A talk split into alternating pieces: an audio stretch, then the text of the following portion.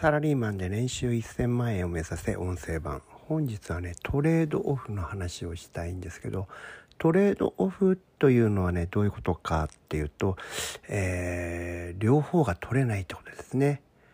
両取りができないってことですどちらかを選ばなきゃいけない。こちらを選んだ場合にはあちら側を諦める。そういった関係のことをトレードオフっていうふうに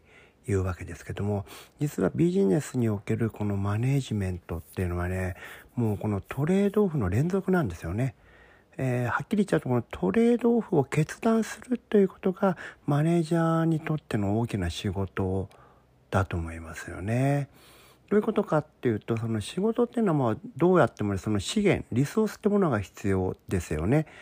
リソースというのはつまり人が足りないとか物が足りないお金が足りない時間が足りないこういったものをリソースというわけですけどこれにはね必ず限りがあるわけですよね。限界があります。無限に人を使ってもいいよとか無限にお金を使ってもいいよとかあの永遠に時間をかけてもいいよそんな仕事はないわけですよ。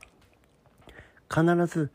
えー、それには限界があってしかもその限界が、ね、相当低いんですね。はっきり言うとね、あの全然足りないが普通ですね。ちょっと足りないとかね、そういう話じゃないんです。え、ビジネスというのは基本的に、あの、人が全く足りないか、物が全く足りないか、お金が全く足りないか、時間が全く足りないか、すべてが足りないんです。その中でやるというのがビジネスなんですよ。しかもそれは、えー、さらにその中でトレードオフをするわけですから人のやりくりをしたら時間がもっとなくなったとかどっちかも捨てなきゃならなかったりするわけですよね。これだからね本当に厳しいですよね。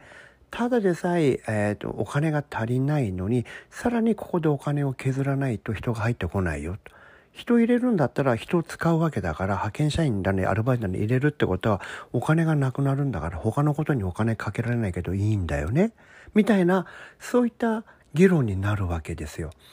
つまりねいつでもどこでもこう足りない中でやりくりをするということですね。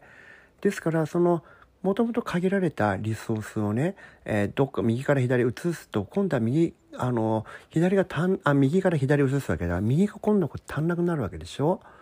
こういう関係がトレードオフですよね。でどちらを足らなくしてどちらを多くした方がよりマシになるかっていうことを考えなきゃいけないんですよね。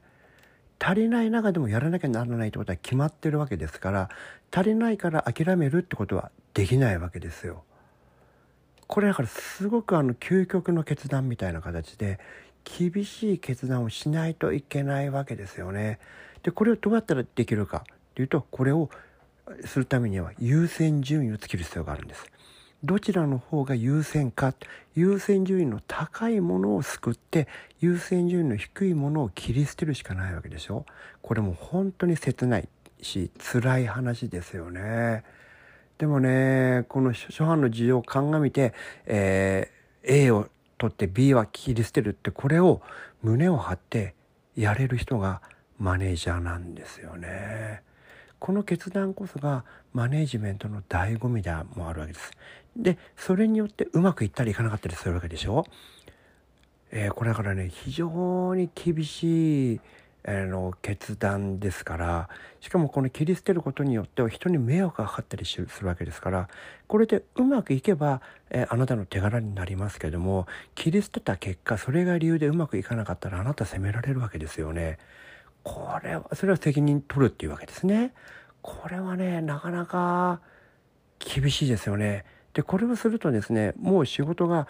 あなたはねあの将棋の駒とかそういう歯車じゃなくなっちゃうわけです。ものすごくプロアクティブに主体的に生きてるってことになるわけじゃないですか。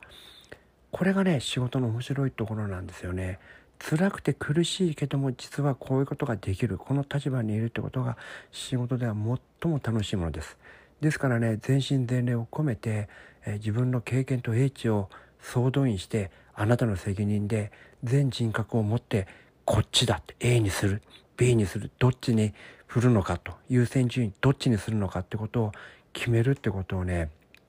やってほしいなと思いますね。でそれをやった結果もしうまくいった場合にはあなたはすごくね気分がよくなあのなると思いますねこの仕事は俺がやったんだって言えるそういったね手柄として一生記憶するような記憶できるようなねそういう印象をね持てるかもしれませんよね。ですからね是非是非ねそれを決断してほしいと思いますし、えー、そしてねこの上司のね立場で一番やっちゃいけないことは何も決断しないことなんです。その決断が厳しいからといって何もしないってことがね最もやばいことだってことをねあの早くね理解してほしいなっていうふうに思います。はい今日もお聴きいただきありがとうございました。